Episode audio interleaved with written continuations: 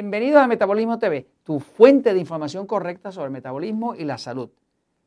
Apaga el fuego del colon irritable. Yo soy Frank Suárez, especialista en obesidad y metabolismo, y hoy vamos a hablar del tema del colon irritable. Voy un momentito a la pizarra y después que vaya a la pizarra que explique algo, vamos a regresar momentáneamente aquí para explicar lo último sobre este tema eh, de cómo apagar el fuego en una condición terriblemente mala, que es la llamada colon irritable. Eh, la condición tiene varios nombres, eh, lo vamos a discutir ahora, pero la realidad es que eh, todos nosotros tenemos un estómago y después tenemos un intestino, que es el intestino delgado, y ese intestino delgado entonces va y genera en el intestino grueso. El intestino grueso es como dos a dos veces y media, hasta tres veces el ancho del intestino delgado. O sea que cuando el intestino delgado es así finito, eh, el intestino grueso puede ser bastante grueso. ¿no? Eh, las funciones del intestino delgado son distintas a las del grueso. El intestino delgado eh, es, absorción, digestión. Pero el intestino grueso ah, no es de absorción. Es un intestino que lleva la función de extraer el agua, recuperar minerales, eh, inclusive el tipo de bacteria, de probióticos se llaman, que reside dentro del intestino grueso y del intestino delgado son distintos. Eh, de hecho, son dos poblaciones completamente distintas. Eh, este síndrome, que se llama síndrome de intestino irritable o síndrome de colon irritable, lo usan de las dos formas. En inglés se conoce como IBS, IBS, que quiere decir Intestinal eh, Bowel Syndrome.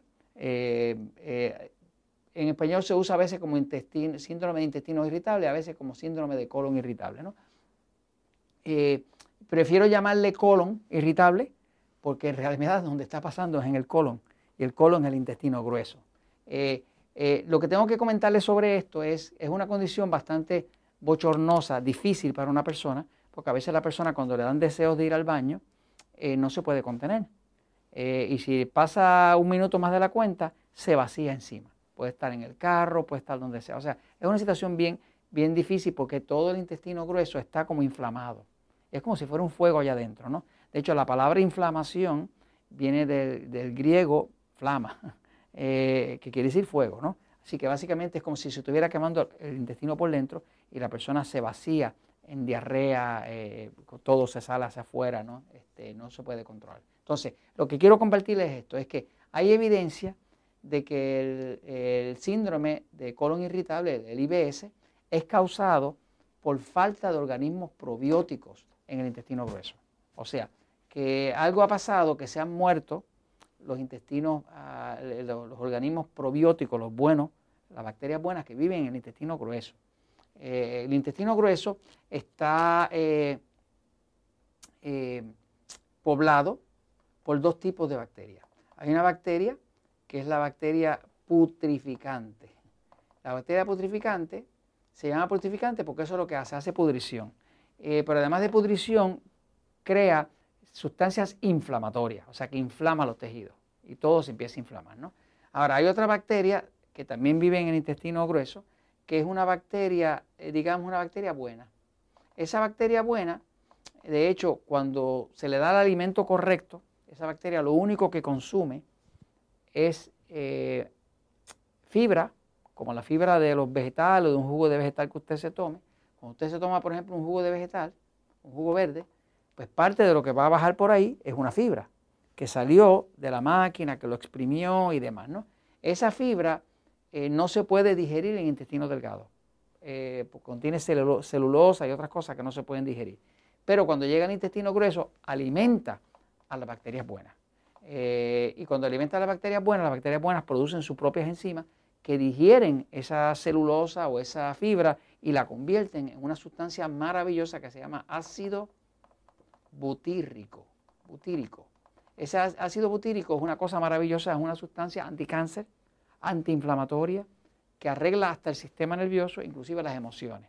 Este, o sea, eh, eh, es una sustancia muy importante. O sea, que a nosotros todos nos compete mejorar eh, la cantidad de bacterias buenas que tenemos y reducir la cantidad de bacterias putrificantes que haya en el intestino grueso. Ahora, ¿qué pasa? Cuando una persona tiene este síndrome de, colon irritable, pues sabemos que está afectada la flora intestinal, los probióticos. Eh, hay que saber que, hay dos formas de renovar esa flora buena, esa probiótico buena. ¿no? Una de ellas es dándole fibra que pueda utilizar, como la fibra de un jugo de vegetal o un jugo verde que usted se tome, ¿no? O la fibra de la ensalada que usted coma, de la verdura que usted coma. Esa fibra la usa y alimenta mucho eh, eh, la bacteria buena del intestino grueso, ¿no? Mientras más bacteria buena haya, pues más hay eh, la lucha por combatir contra la putrificante y quedarse con el espacio.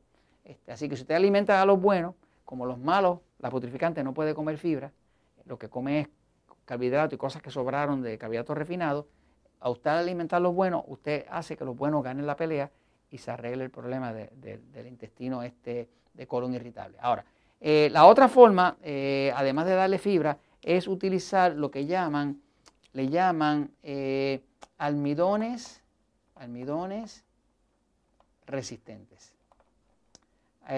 Nosotros en los centros Natural Slim desarrollamos este año una, una, mezcla de almidones resistentes. Esto es, eh, se llama glucoteín y es un producto que viene diseñado para que las personas lo mezclen dentro de un jugo de vegetal, de un jugo verde o dentro de un batido y echan una cucharada y eso cuando baja no se digiere en el intestino porque son almidones resistentes y se llaman resistentes porque son almidones que se ha podido comprobar que no se pueden digerir en el intestino eh, delgado, tienen que llegar hasta el grueso para alimentar la bacteria buena que hay ahí abajo. ¿no? Así que esto es como la comidita, como cuando usted le echa comida a los peces en una pecera, pues le está echando su comida a la bacteria buena del intestino grueso para combatir toda esta inflamación. Eh, este en específico, glucoteín, es una mezcla de dos almidones resistentes.